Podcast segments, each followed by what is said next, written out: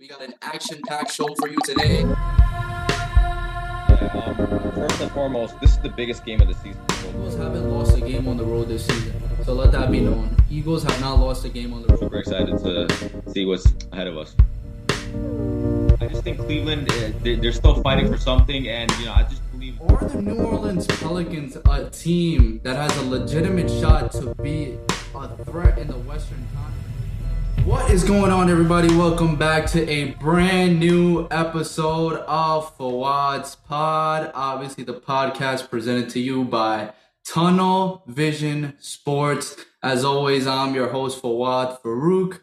And what an exciting week of sports we had this week. The FIFA World Cup final semifinals matchup going down tonight between France and Morocco. And France was able to punch their ticket to the World Cup final along with Argentina, who did it yesterday. They're going to be colliding in the final on Sunday.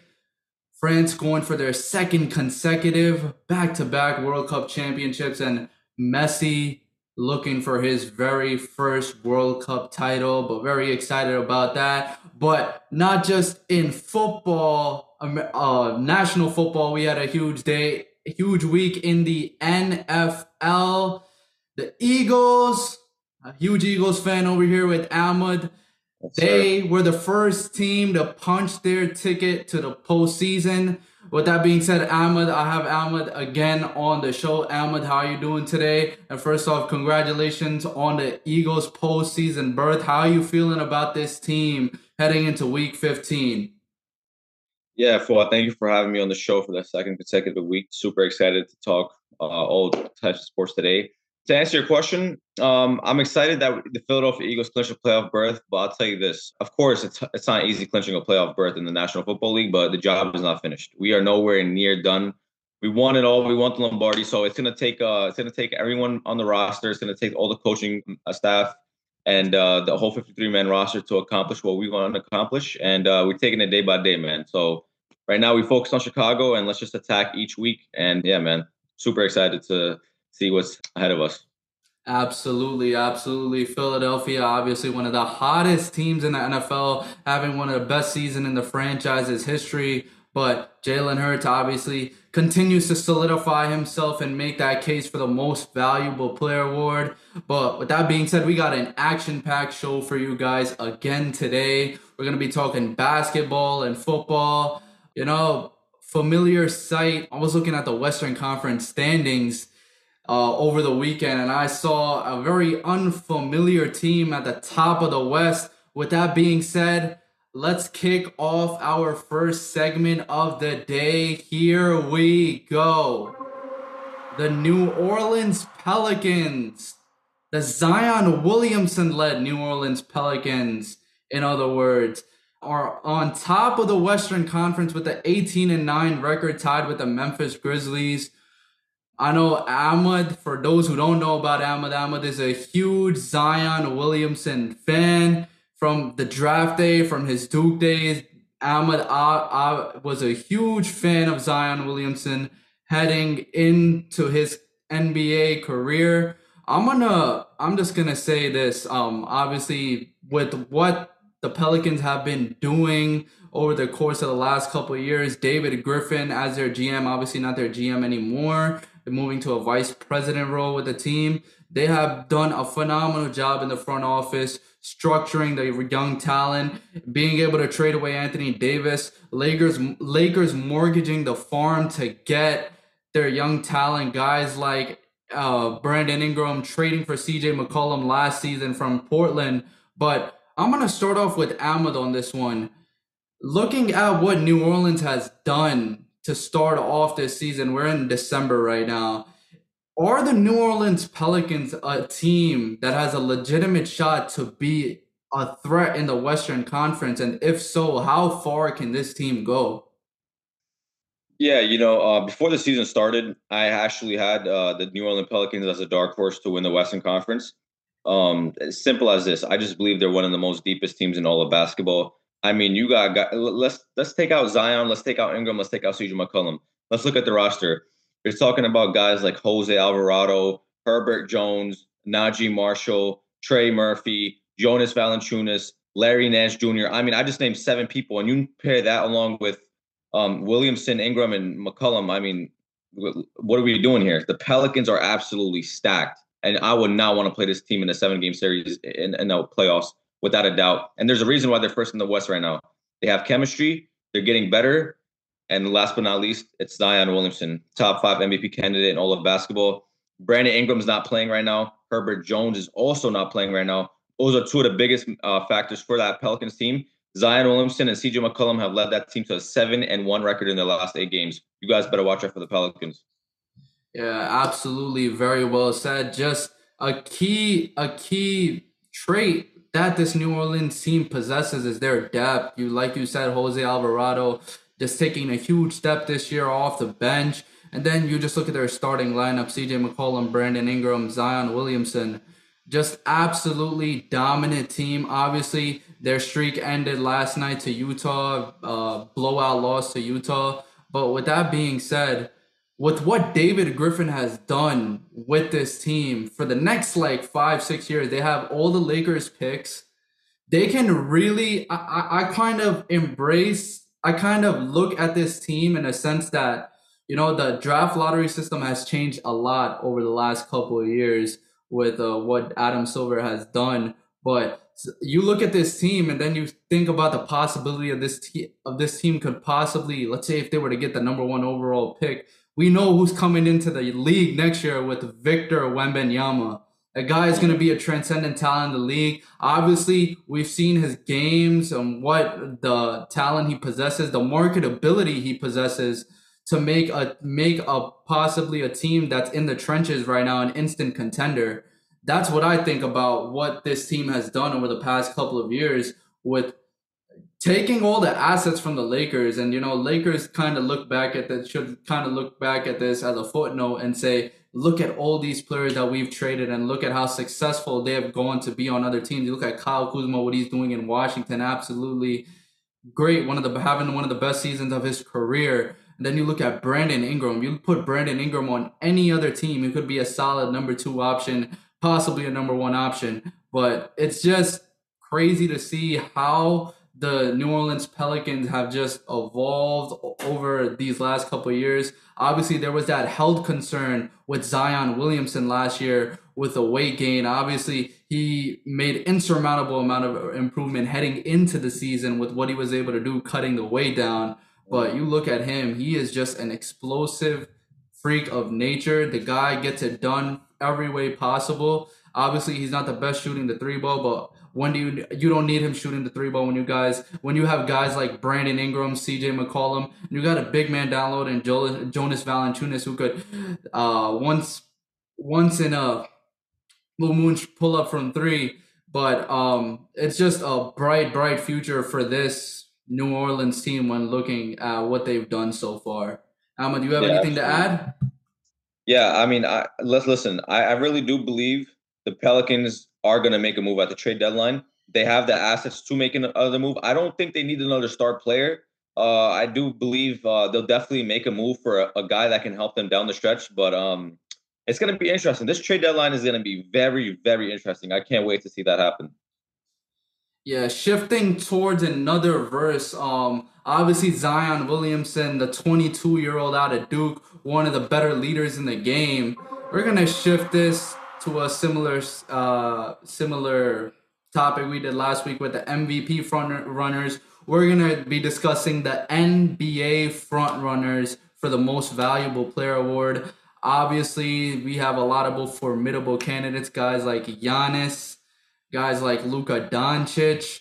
Ahmed, I'm gonna start off with you on this one. Who do you think right now, if the season were to end today, who is the who is the leading candidate for the league's most valuable player award?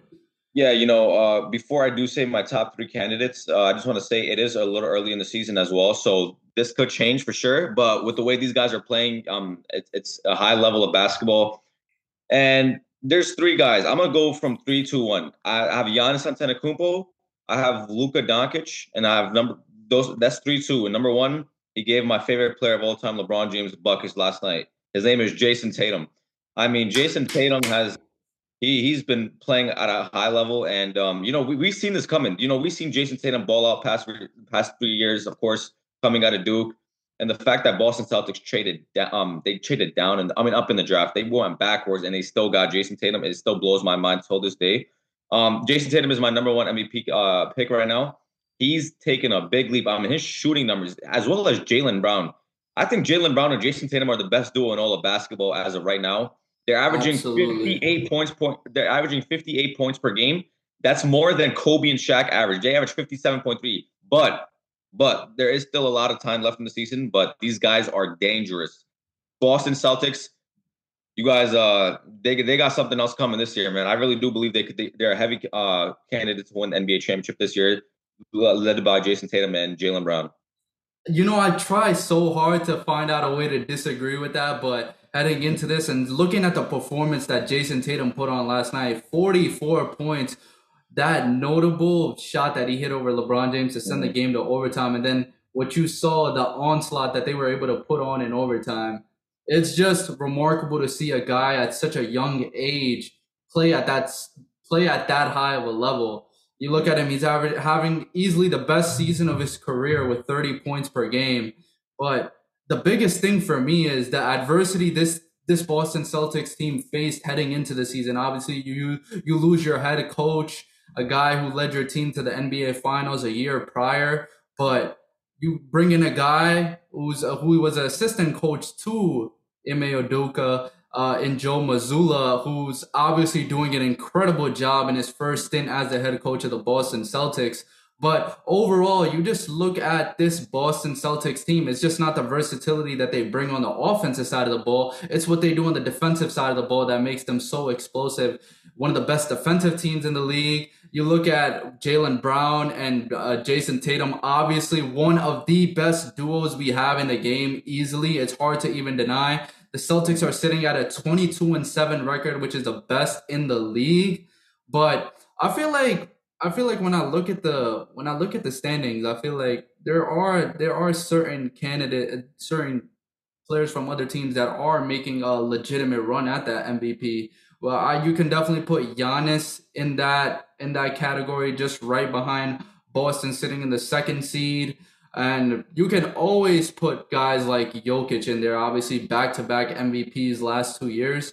But legitimately, it's hard similar to what we said with Philadelphia, that a team that's been so dominant over the course of a regular season and their star player, their leader, the captain of the ship, and Jalen Hurts has been playing so well, like light, the best numbers in the league, playing playing well, throwing the ball on the ground, getting all the playmakers involved, having guys like AJ Brown. But similar to what uh, the Boston Celtics have going on over here, with Jayson Tatum and Jaylen Brown, they've been explosive. They've been exhilarating to watch, and they're like prime time TV every time they step on the floor. That's why I got Jayson Tatum as the MVP. Emma, you got anything else to add? Any honorable mentions that you want to mention in this one? Yeah, uh, I did mention, you know, I mentioned Luka Doncic and I mentioned uh, Giannis Antetokounmpo, but I do want to mention somebody else that's, you know, that better start getting some MVP praise. And I, we talked about him in the first segment. His name is Zion Williamson, man. As I said before, the Pelicans are missing Brandon Ingram and Herbert Jones, two starters. And you're talking about a team that just went on a seven game winning streak that got snapped yesterday by Utah. But it's unbelievable what Zion is doing with that squad um, without his two best players. This guy is he, he's he's he's finally settling into the NBA. Just hoping he could stay healthy because if this guy's healthy, this guy's a force to be reckoned with. He's literally unstoppable, man. So the Pelicans are going to be fun to watch. Zion Williamson is a top five MVP candidate right now. Absolutely, you know, it's just it's just so crazy to watch how this game has evolved over the past couple years with you know guys like at the age of 22 legitimate MVP candidates like I feel like later these guys have just come into the league and then just taken the league by storm and just put the whole put the whole NBA universe on notice that guys like Zion Williamson just walk in and they're like, "This is our league now. We are the future." But we're gonna start taking over right now and making a statement as to letting everyone know that this is our league and we're here to take it. And these guys are really in it to win it right now. I feel like they're legitimate contenders. They can make some noise in the playoffs. But uh, yeah, very very exciting to watch this New Orleans team go to work every night. And with a coach like Willie Green, a players coach, good guy who's played the game, obviously I feel like they have a lot of potential to make some noise in the Western Conference. Great, great segment. Um, with that being said, uh, we're gonna shift it to the football verse, and we're gonna move to our next segment of the day. Here we go we have a lot going on in the NFL. Obviously, Eagles being the first team to clinch a playoff berth. But um, you know, this is the I, I made this segment based on basically what's been going on in the league, and I got three good questions off Twitter and explaining probably uh, whether you think they're true or false. So I'm gonna basically give three questions, and we're both gonna discuss basically whether we think this is a legitimate statement or you know we're off it and we don't think that this is a legitimate statement. So with that being said first question the 49ers offense is better with brock Pur- purdy under center than it is with jimmy garoppolo. I'm going to start off with this one. Obviously we talked a lot about san francisco last week with what they're able to do in their offense. Kyle shanahan loves the running game. We saw brock purdy put on a show I wouldn't even say show. He got the job done against Tom Brady. Not numbers that jump off the statue to and say, oh, that was an insane game, something like 400 yards. It was a very good game from Brock Purdy. The 49ers offense looked in sync and they just went to work against a Buccaneers team that just looked uh, lost on the defensive side of the ball. Christian McCaffrey did the work. Obviously, Deebo Samuel went down early in the first half, but Brock Purdy made his presence felt in this one, uh, throwing the ball with ease, no turnovers, but uh, Christian McCaffrey being a focal point in that offense. But with that being said, I feel like if you put Jimmy Garoppolo in that offense too, it's not really going to make that big of a difference. You see what Brock Purdy is doing.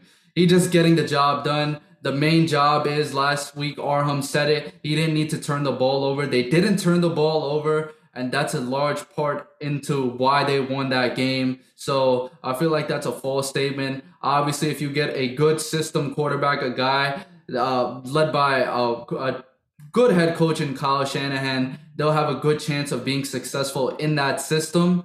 Um, I feel like that's a false statement. Uh, Jimmy Garoppolo could do just as well as Brock Purdy could in that offense. Ahmed, what do you think about that statement?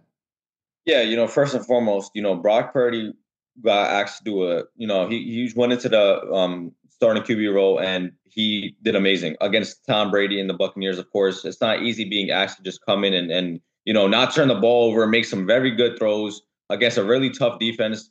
So, you know, to answer your question, I don't think, you know, it, it's really a big deal just because how much the quarterback in this system is asked to do. You know, we know Jimmy Garoppolo is more of a game manager uh, and don't get me wrong, I'm taking Jimmy Garoppolo over Brock, Brock Purdy any day of the week. But I also want to say this: uh, I do believe the sample size is too small right now. You know, um, Brock Purdy only played one game, and there's not enough film on him.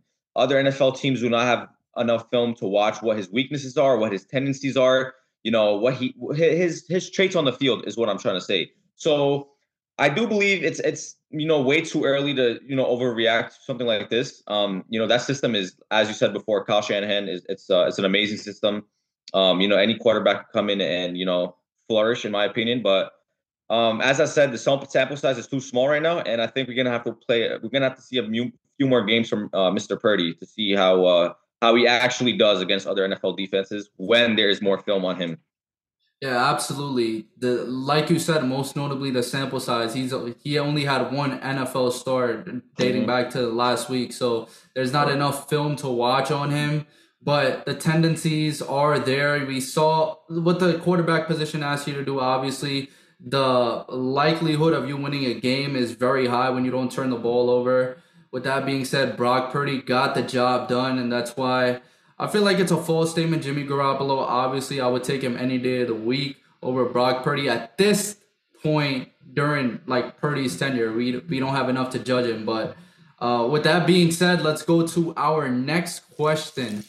The Cowboys are overrated and got lucky to beat the Texans this week. Ahmed, I'm gonna start off with you. Obviously, the Cowboys are a huge rival to the Eagles, and they got a big game coming up on the eve this year one of the biggest games of the year, in my opinion. Ahmed, what do you think about this statement? Did the Cowboys get lucky against the Texans this week?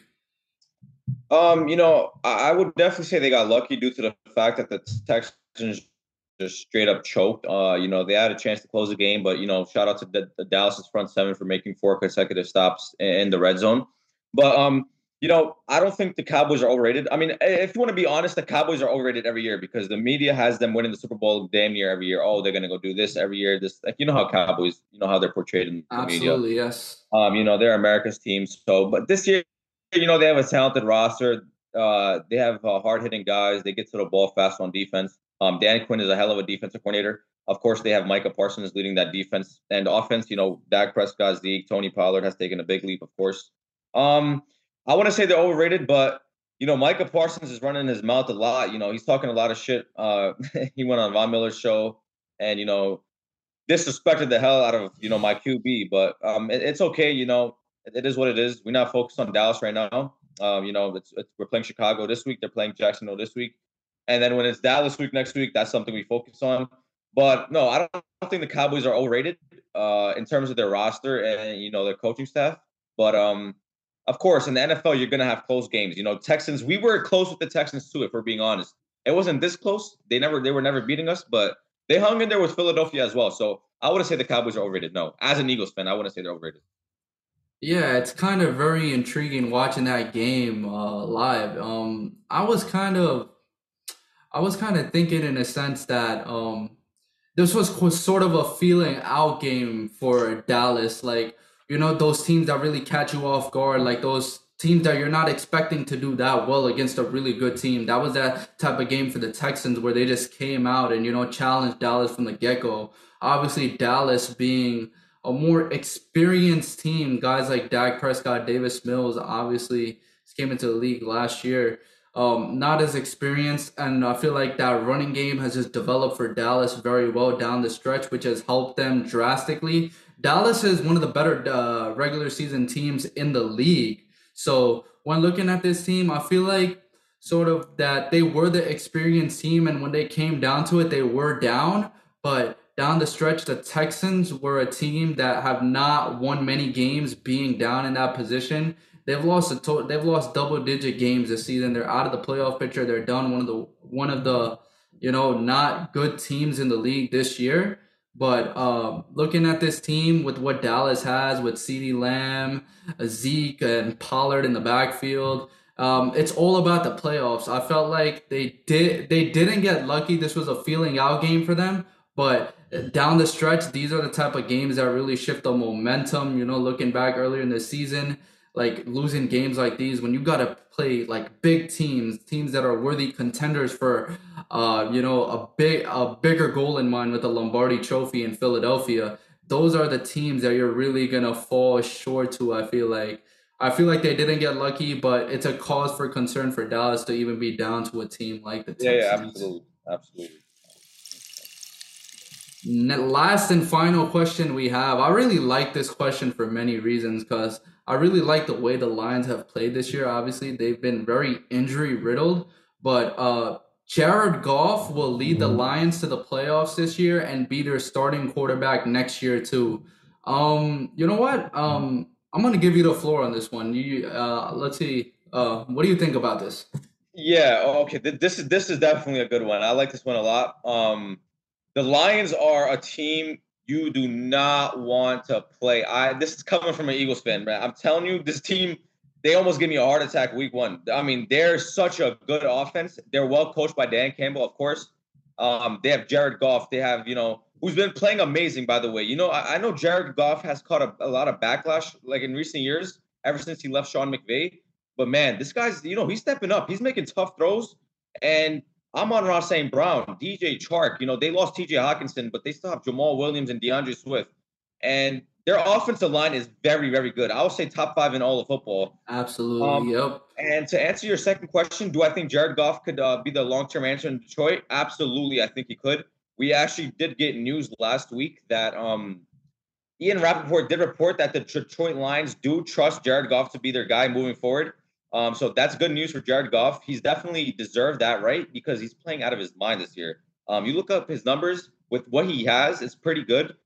It's, it's really unfortunate that the Lions don't have a really good defense. I think they're ranked 28th or 29th as of right now, and they still have six wins, and there's still four weeks to go. The Detroit Lions can somehow, some way sneak into that last playoff spot. You do not want to see that team in the playoffs. I know that the experience is not there, but the way they're coached and the way they fight for each other, watch out. Watch out for Detroit, man, for sure. Yeah.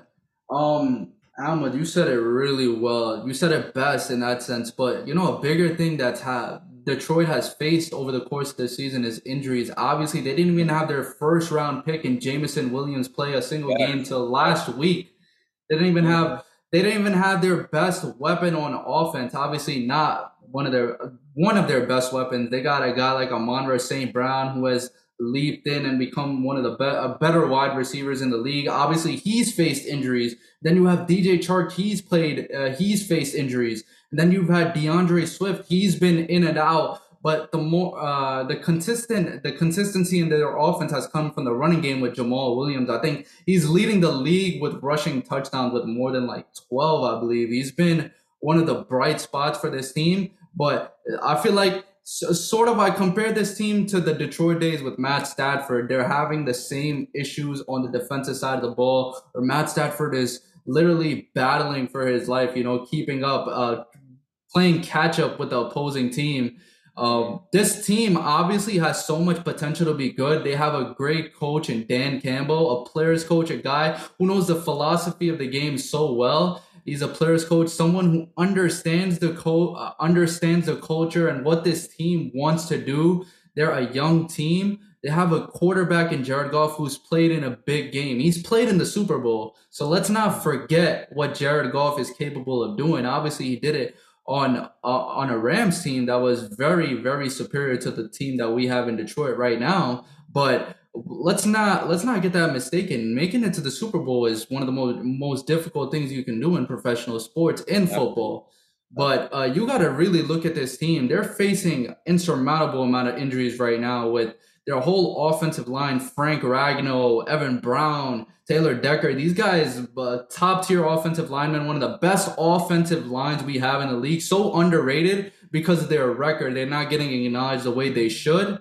But with that being said, Jared Goff is definitely a long term answer for this Lions team with what he can do with the ball. He's been so efficient this year. Like efficiency is through the roof with this guy. 22 touchdowns, seven interceptions, one uh, uh top 10 in QBR and top 10 in passing yards in the league. There's there's no reason to think that Jared Goff can't be the long term solution down here in Detroit. Absolutely agree with you, man. Hundred percent. That was an absolutely great segment, man. Loved it. Love discussing football. But with that being said, let's jump into our final segment of the day. Here we go. Week 15 game picks, man. Obviously, uh, My favorite. Have, I, love, I love the I love the game pick segments. I just love them. You know. Obviously, watching them on the shows, you just love discussing the game picks. I like them especially for fantasy. Obviously, we got a lot of fantasy football playoffs starting this week in most of my leagues. Made it in most of my leagues. You know, we're in one league together where you're sitting at a bye. So I'm very excited we, for what uh, we got going on. I'm actually playing Fawad in one of our leagues. Uh, um, our one of our sleeper leagues. I'm playing Fawad in the playoffs next uh, this week, so it's going to be interesting. Can't wait for that. Very exciting, very exciting. But with that being said, first game of the week, Thursday night football. We have the Brock Purdy led 49ers versus the Seattle Seahawks. Ahmed, I'm gonna start off with you on this one. What do we what do you think is gonna happen? How is it gonna happen? Who's winning this game? First and foremost, this is a hell of a game. I mean, this first off, it's a hell of a game, and this is one of the biggest games of the year. I'll tell you why. The Seattle Seahawks are in the hunt. They're a half a game out of Washington. They need this win desperately. I mean, they need this win badly. Of course, for the 49ers, they do have a half a game, one and a half game lead over the Seahawks, but the Seahawks need to win this game. That being said, I think the San Francisco 49ers, as much as I praise them a lot, I, I'm, I'm the first to say, hey, man, I don't want to play the 49ers, but I think the Seattle Seahawks will get the job done tomorrow. No Deebo Samuel. Um, Brock Purdy is, is heading. Um, you know, it's a prime time game. This is a prime time game for Brock Purdy. So Let's see how he performs under the bright lights. But I just feel like there's too much at stake for Seattle. I have Seattle winning this game by at least five points. Um, I don't know. I kind of I kind of disagree with that in a sense because um just looking at how hot that San Francisco defense was last week, it's going to be hard to uh, replicate that performance into this game, but Seattle has really been struggling heading into this game. Like they've really been struggling. Uh, they lost. Uh, they won. Uh, let's see what they had. They lost their last game to the Panthers, a team that's been really up and down all season long. They lost a game prior to that with uh, Josh Jacobs, who had a monster day. But Geno Smith obviously has been a bright spot for the offense. Obviously, Tyler Lockett's been playing well. DJ, DK Metcalf has been playing well. And there's a possibility that they get Kenneth Walker back this week. His, stat, his status is still um, you know, questionable. I feel like he is he's trending towards playing in this game, and he's going to be a huge difference maker for this team. They really missed him last week in the running game. Obviously, if they had Kenneth Walker, it could have really made a difference on that scoreboard, and they could have won that game. But with that being said, um, I feel like I feel like this is going to be a close, really gritty game. I feel like Brock Purdy is really going to get his first dose of uh, a test in the NFL in his Absolutely. second game and I feel like although he's going to be getting that test, this is a winnable. Uh, this is a game that the uh, that the Seahawks need to win for their playoff hopes. But with that being said, I feel like the 49ers are going to pull this one out. Brock Purdy is going to I feel like he is going to make mistakes in this one, but the San Francisco defense is going to do enough just to get them over the hump and win this game. Um, I feel like that, that's going to be the end result. Listen, man, this is going to be one of the best games of this week. I'm telling you right now, this is going to be a very, very good game. Yep. Um, jumping into Saturday, we have a Saturday slate of games as well. Three games on the slate. Obviously, three really good games. We have the Colts traveling to Minnesota to take on the Vikings. Um, the Vikings. Mm, what can you say about the Vikings? The, the Vikings. The Vikings. Um, the Vikings last week lose a game to Detroit let me just tell you the stats for this game. Kirk Cousins throws for 400 yards. Justin Jefferson has a franchise record more than 200, I think 215 plus yards in a game, no touchdowns. One of the best performances from a uh, uh, wide receiver. Vikings wide receiver we've had ever. And let me just let you know, Randy Moss played for the Vikings.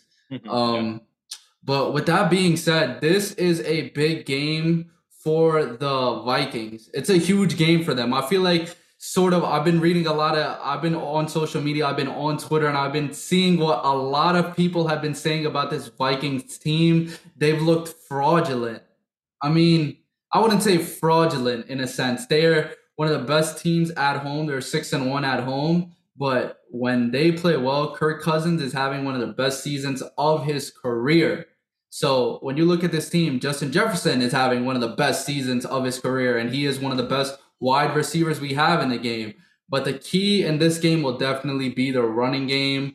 Um, I feel like you know Dalvin Cook really needs to get it going in this one to help this team pro- propel them to victory. The Colts, on the other hand, obviously Jeff Saturday losing a big game last, uh, I believe, is the week before, the week before that when they lost to Dallas. Did they lose last week to Dallas?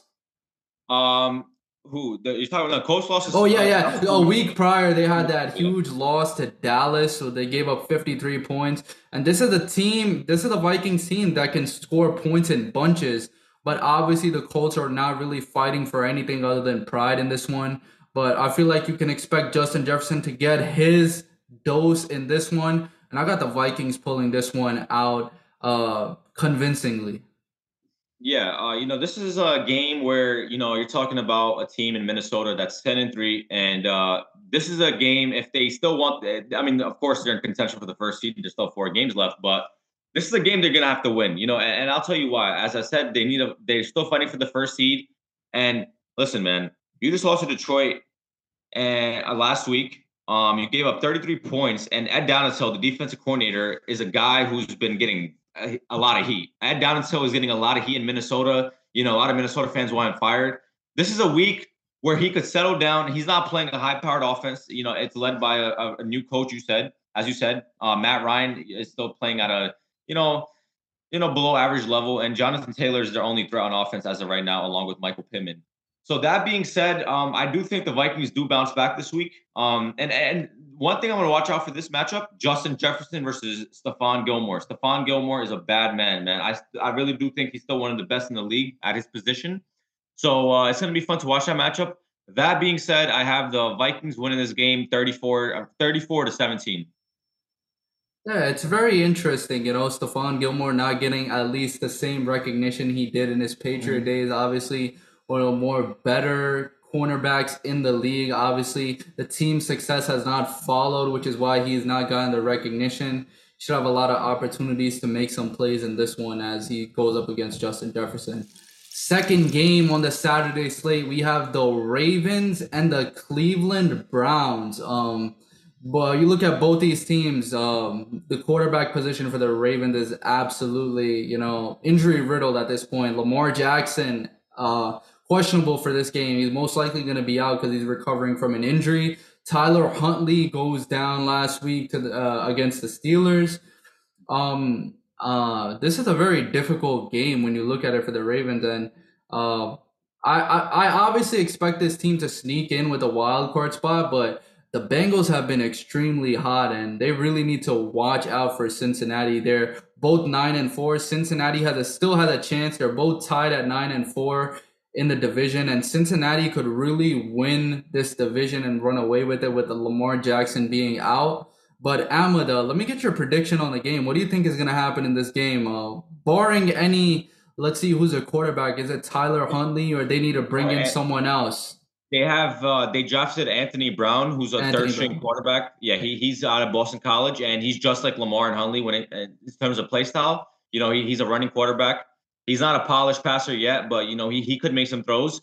So um, depending on who's even if Tyler Huntley starts, I do believe uh, the Cleveland Browns. You know, Deshaun Watson is starting to find his groove. You know, a little rusty last few games, but he did make some promising throws last week against um against Pitt. I forgot who they played. I don't know if it was Pittsburgh or something. Pittsburgh, Pittsburgh, Pittsburgh. Pittsburgh. It was Pittsburgh. Yeah. So um, I think the Ravens are just too injury riddled, at the, especially at the quarterback position, man. If Lamar plays this game, I'm going with the Ravens all the way. This, that's not even a question, but I just think Cleveland eh, they're still fighting for something, and you know I just believe they have too much power, firepower compared to the Ravens. You know, um, Amari Cooper's been balling out. You know, Kareem Hunt, Nick Chubb, the offensive line.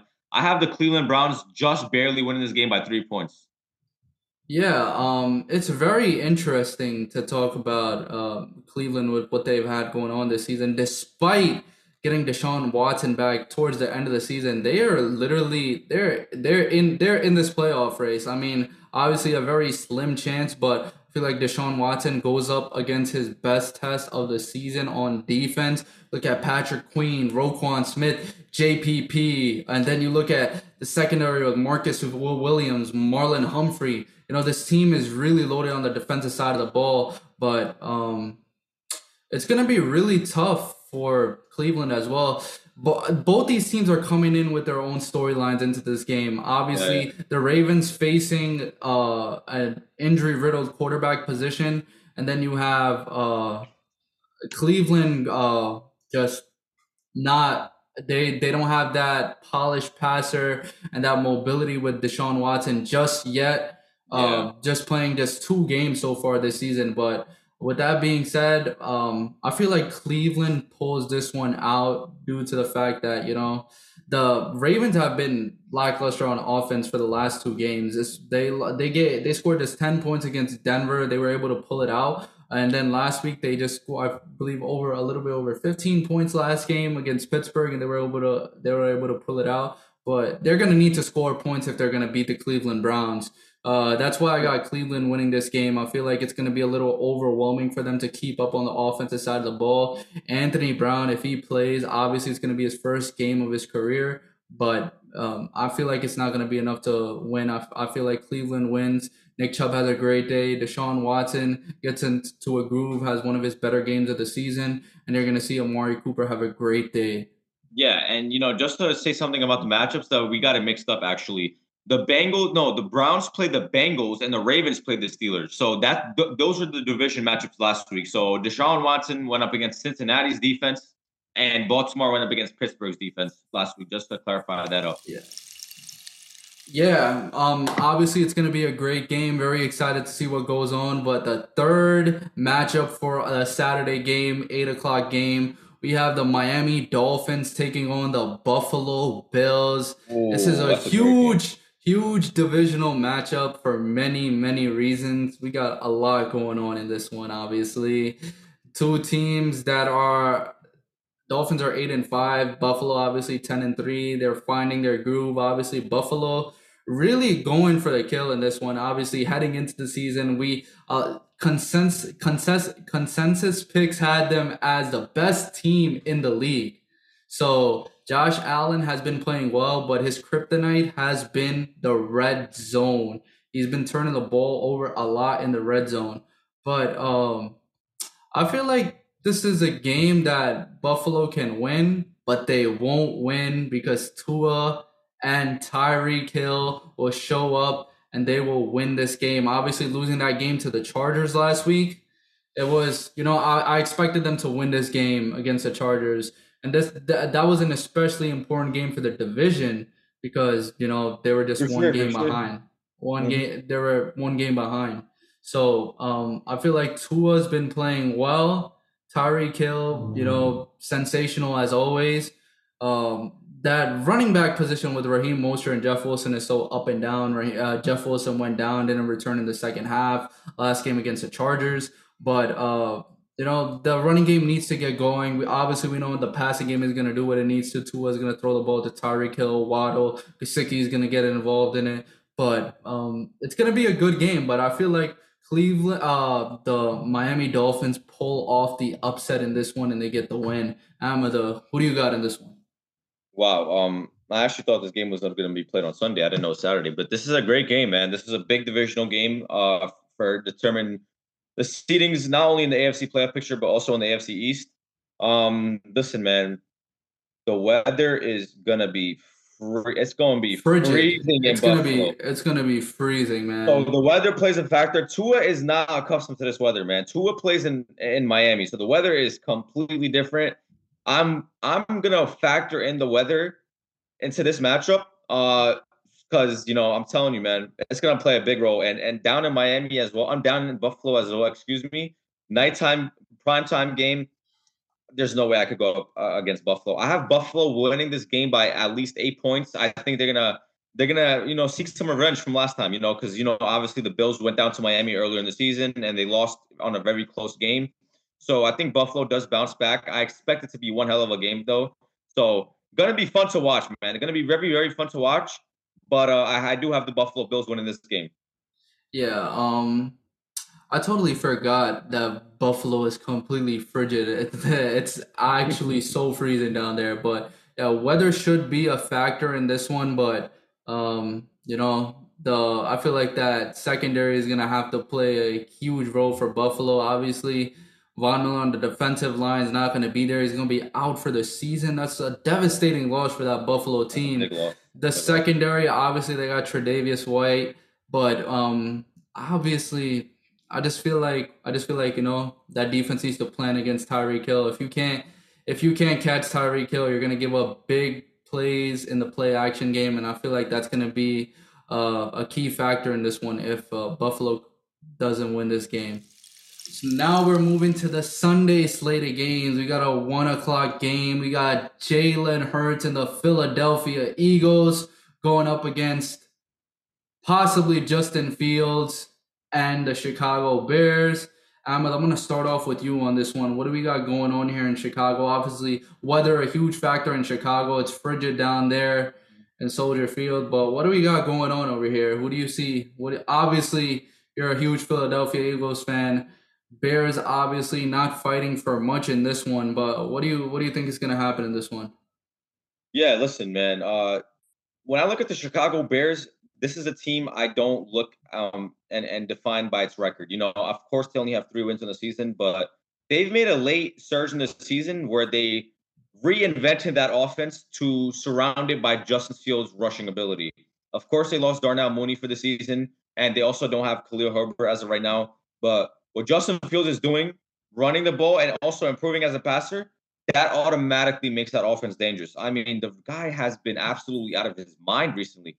Justin Fields is a top 10 rusher in all of football. Now at the quarterback position, that's including running backs. That's including running backs. So that's a stat we are not accustomed to seeing. The Bears are a team that's gritty, they're tough, they're physical. They have a lot of playmakers on that defense as well. So this is I expect to be a very tough matchup for Philadelphia. Uh, um, despite that being said, I do have Philadelphia winning this game. I do think it's going to be a close game throughout the first three quarters, but I think Philadelphia's going to, you know, push away in the fourth quarter. And I have Philadelphia winning this game 27 to 17. Yeah, um, obviously, you know, you look at the record, and uh, in the beginning of the season, you know, Bears did look. I, I wouldn't say they looked great, but I felt like they showed a lot of promise, especially with Justin Fields under center.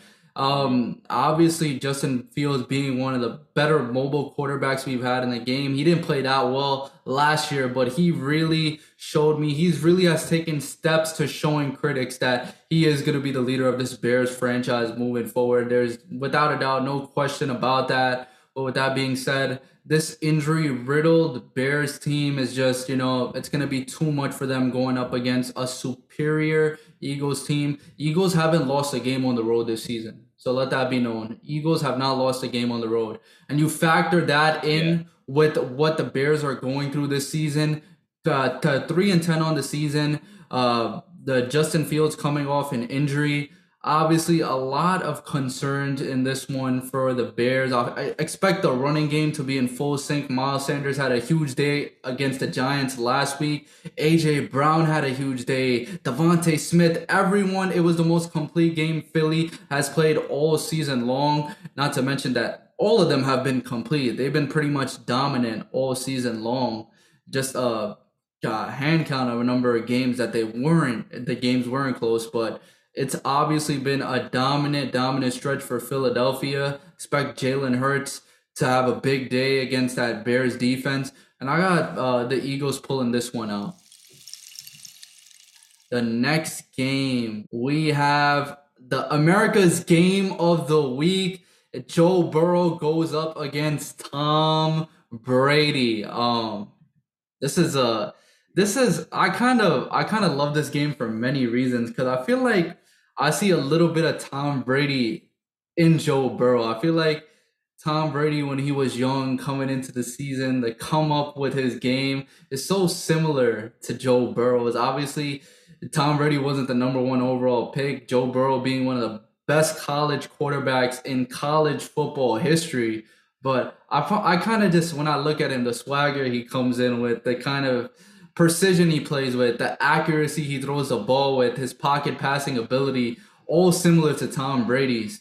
But uh, this is going to be a big, big game, and I'm just looking forward to watching both these quarterbacks go at it. With that, uh, with that being said, the Buccaneers are six and seven, and it's so ironic they're sitting at six and seven, and they still have a shot to be in the playoffs. They have they're they're literally the the Panthers are one game behind them, and we can still expect the Buccaneers to make the playoffs, which is insane. Obviously, Brady going down heavy in this one with a huge loss to the 49ers last week. Um, it's going to be really tough for the Buccaneers when whatever way you look at it. They gave up more than 30 points last week. Um, the Bengals offense is obviously high powered. You, Ja'Marr Chase just came back. They're expecting to get Joe Mixon back this week.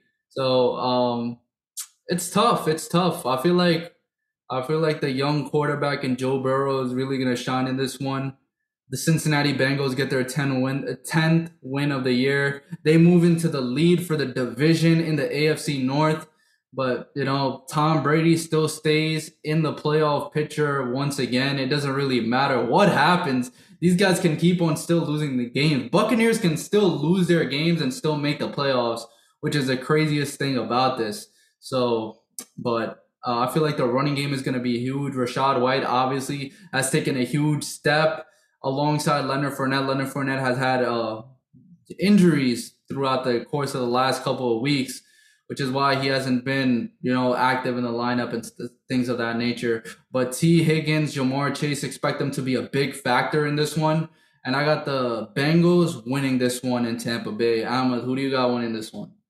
Yeah, you know, this is this is a game that I look at and I see I see from the uh, Buccaneers perspective, you're one game out of 500 and somehow God knows how you're still in the lead for that division. They're still hosting a playoff game as of right now. If the season ended today, they would be hosting yep. a playoff game.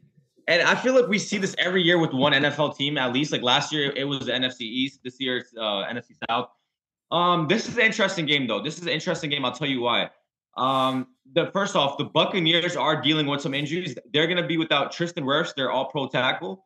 Um, so Brady's already having a. It's going to be very tough for Brady. But this guy is the greatest quarterback we've ever seen, right? Never count out Tom Brady. I, have done that before. I made that mistake before. I'm not doing it again. I don't care if this guy has a practice squad out there. I don't care. I'm never ever counting out Tom Brady. But eh, in terms of this game itself, you know, as you said, Cincinnati's so stacked, right? They have Ja'Marr Chase, they have Tee Higgins, Tyler Boyd, Joe Mixon, Samaje Perine. I mean, the list is not stopped. This is going to be a closer game than many people expect it to be. I don't expect this game to be blowout at all. Um, I have the Bengals winning this game, but I have the Bengals winning this game by three points. It's going to be a field goal differential. Yeah, um, obviously, you know the Buccaneers.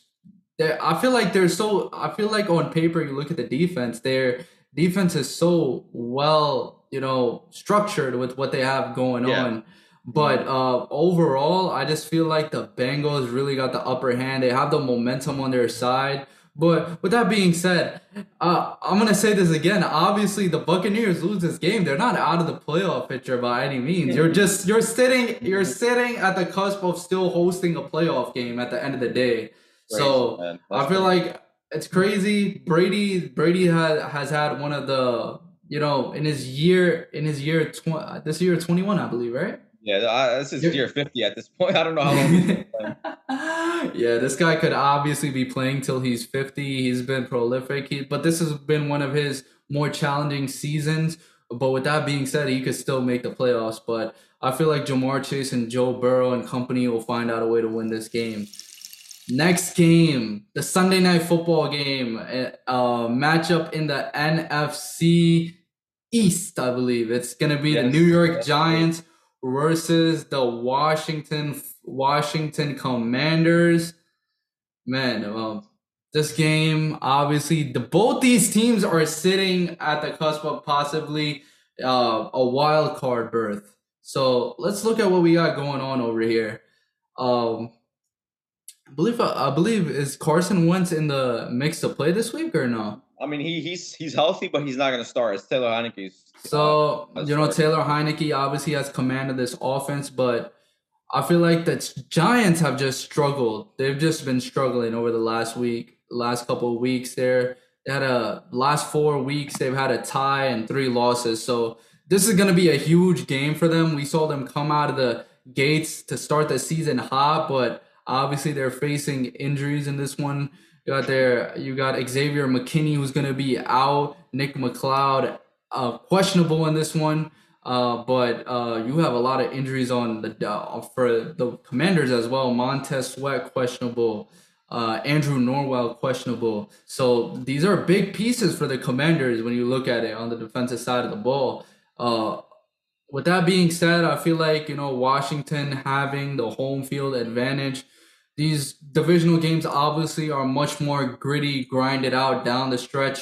It um it's a divisional game nonetheless. So I feel like Washington, uh, the running game with Brian Robinson and Antonio Gibson is gonna get it going. Uh, you know, you got Saquon uh, Barkley on the other side, so you got to really, you know, Washington really has to game plan well for this one. Their defense has played all right over the past couple weeks, but they really need to game plan well. Uh, look out for Darius Slayton and look out for Terry McLaurin to have a good game in this one. If both these teams want to prevail, but the running games is obviously going to be the focal point in this one. I got the Commanders winning a very close, gritty game in this one. Ahmed, what do you have to say, and what do you think? Who do you, who do you think is going to come out in this one? Yeah. Um. First and foremost, this is the biggest game of the season for both of these teams. I mean, I have a I have a lot of Giants fans, and uh, you know, after we played them, they this is what they were telling me. They're like, "Hey, listen, we know Philadelphia is, is levels above us. We know this, and, and due to the fact that Giants are very, very banged up. I mean, they have a lot of injuries. Adoree Jackson's out. Leonard Williams is out. Dexter Lawrence barely played last week. Saquon has a neck problem. I mean, they lost uh, Sterling Shepard. They lost Wan'Dale Robinson. They lost Kadarius Toney. I mean, you can't really do anything if you're Daniel Jones. How, how do you assess a quarterback? Like, I mean, the guy has no receivers to throw to. The guy's been dealing with offensive line injuries. I, I really do feel bad for Daniel Jones because he deserves better. You know, I mean, you can't really do anything. The fact that the Giants have seven wins with all these injuries is pretty crazy. So yeah, as I was saying, you know, Giants fans are like, listen, biggest game of the season for us is this game against Washington. So this is going to determine a lot, especially with this game tomorrow night, because Seattle is sitting out of that playoff spot by just a half a game. So if Seattle does win, that guarantees them a playoff spot uh, as of right now, because one of those teams is losing next week um, on Sunday, unless it's another tie, which I doubt. Um, this game is going to be very close. There's a reason why this game was flexed to Sunday night because it's a freaking ginormous game for both teams and the playoff seedings. Um, yeah, I actually don't know who to pick for this game. This is I'm having a hard time. I understand. the, I kind of, I kind of think I wouldn't even be surprised if the game ended in a tie. To be honest, yeah, I mean the Giants, yeah, they're so injury, they're banged up again. However, I do believe they're getting a, Adoree Jackson back this week, but um, Saquon is healthy again. I think his neck problem is not going to play a major role. Listen, man, I honestly don't know who to pick for this game, but if I do, if I am going to give a team the edge by a little tiny inch, it's going to be the Washington Commanders. Um, yeah. I do believe they're a little bit more healthier, and they're coming off a bye week. Remember that they're coming off a bye week, so they're fresh, they're ready to go, and, and they had longer to game plan for the Giants, and also they're at home. So I do think it's going to be a close game. I got Washington winning this one by five points. Yeah, um, like you said, you know, the injury riddled Giants, you know, obviously the receiver depth lacking in this one. And then you look at they're getting Adoree Jackson back, but ultimately Washington having, you know, the home crowd on their side, and then you having it being a huge divisional game, both teams fighting for a playoff spot. These team these little little factors are really gonna shift the momentum in Washington's favor, and I feel like they're gonna be able to pull this one out and try to inch inch closer and closer to that playoff spot. With that being said, the final game of the week, Monday Night Football at Lambeau Field. Obviously, both of these teams now playing for much. They're not playing for a playoff berth. Obviously, slim to none chances for both these teams to make it in the playoffs. We have the Los Angeles Rams led by Baker Mayfield, who obviously led one of the craziest comebacks last week on Thursday Night Football against uh, against the Las Vegas Raiders. And then you have Aaron Rodgers, obviously, you know, not the season we had envisioned for the Packers with what they've been doing uh, last couple of years. First seed last year, falling short to the 49ers. But um, I'm going to start off on this one.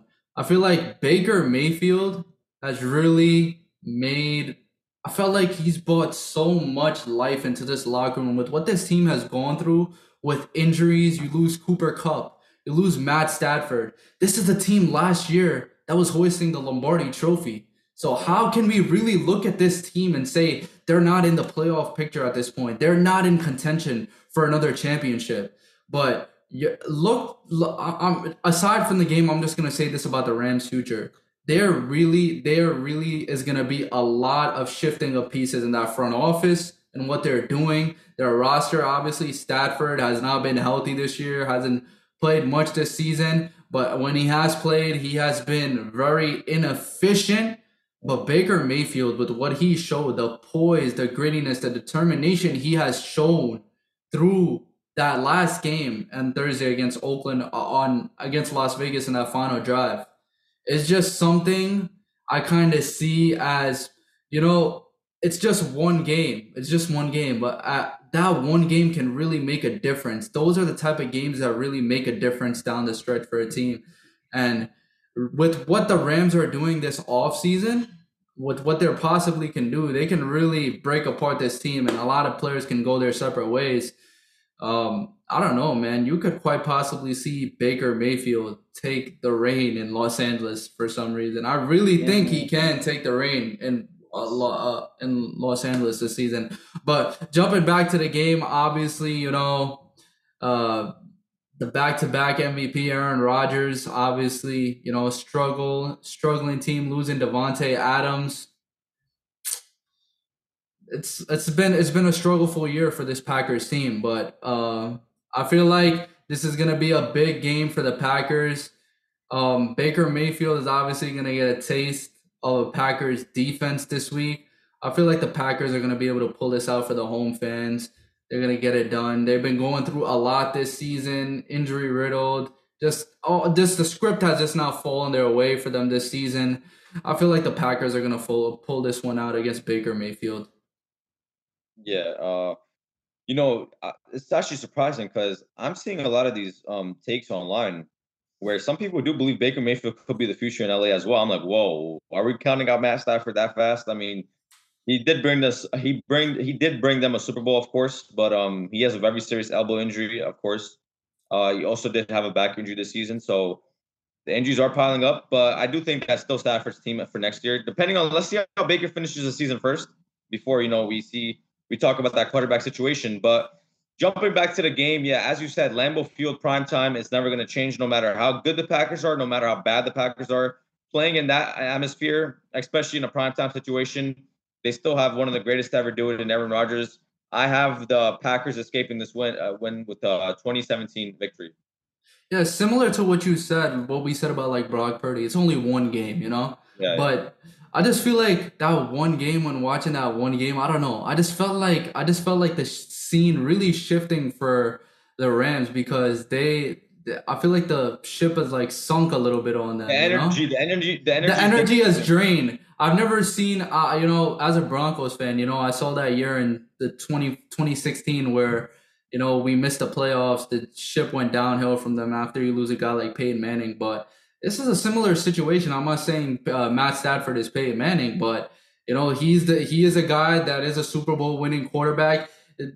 A treacherous years in uh, Detroit. A guy who put up 30, 40 points game sometimes and they would lose a game so you put him in a situation where he's expected to succeed, he wins it all. So um, it's kind of like I said, like like you said, I wouldn't, I would not count Stafford out, but with the poise that Baker Mayfield really showed in that game, it just felt like as if it was like, you know, this guy really deserves a second chance. Obviously, he's a formidable mm-hmm. option for a lot of starting teams. I feel like Baker is still a starting quarterback in this league.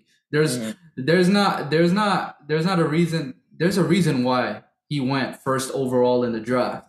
There's a reason why he's he was one of the best college quarterbacks in the league. There's a reason why he was a Heisman Trophy winner. So I'm not counting Baker out. I'm not counting Stafford out, but the Rams really have a lot of thinking to do this offseason in terms of what they're going to do with their personnel group and their position groups because they got a lot to work out Absolutely, 100%. Alma, that's going to wrap it up for our show this week. Obviously, we got an action packed weekend. I mean, action packed is an understatement. World Cup final is on Sunday, and following that, we got football all all all afternoon. So it's gonna be so exciting to watch. Ahmed, what are you looking forward to most this weekend? Yeah, man. As you said, we have a World Cup final. Right after the World Cup final, we have NFL all day. Um, we also do have NFL on Saturday. Hey, man. Um, this is a sports fan's dream, man. Just every, uh, you know, just the variety we have to watch. Um, just going from a World Cup final to football all day. Oh, that that sounds amazing. I can't wait for that. Um, but what I'm looking forward to the most is uh, just enjoying, you know, watching sports. You know, whether it's alone, whether it's a family, and um, World Cup final is going to be a, a hell of a matchup. Messi versus uh, Mbappe, France versus Argentina. Um, quick prediction. Quick prediction. I'm going to have France. I think France is way too overpowered. You know, their team is absolutely stacked in every aspect of the team. I have France winning by one goal. Um, good luck to both teams, though. I can't wait to watch that for sure. Yeah. Um, France is really overpowered. Obviously, going for back-to-back World Cup championships, but I gotta root for one of the greatest Messi sports players of all time. Messi, some some some we really idolize this guy growing up. So just that one thing missing from his resume is that World Cup. So I just don't want to bet against him in this one. I feel like Argentina is going to find out a way to pull this one. France is the more well rounded team, but I feel like Messi is really going to figure out a way to win this one. I feel like it's going to be a close game. One goal difference. It's going to be 2 1 in favor of Argentina. But very, very exciting weekend coming up. Ahmed, once again, thank you so much for being on the show. Pleasure having you on. Uh, quite possibly we could have Arham back on next week, but uh, it was a blast having you on the show. Likewise, Mark. Thank you so much for having me again, man. Much appreciated. For everyone watching, don't forget to follow us on Instagram and Twitter. The links will be in the description down below for both sports page, podcast page, as well as the Tunnel Vision sports page. Make sure to tune in next week for a brand new episode of Fawad's Pod, and make sure to keep up with all your sports need on tvsportsmag.com.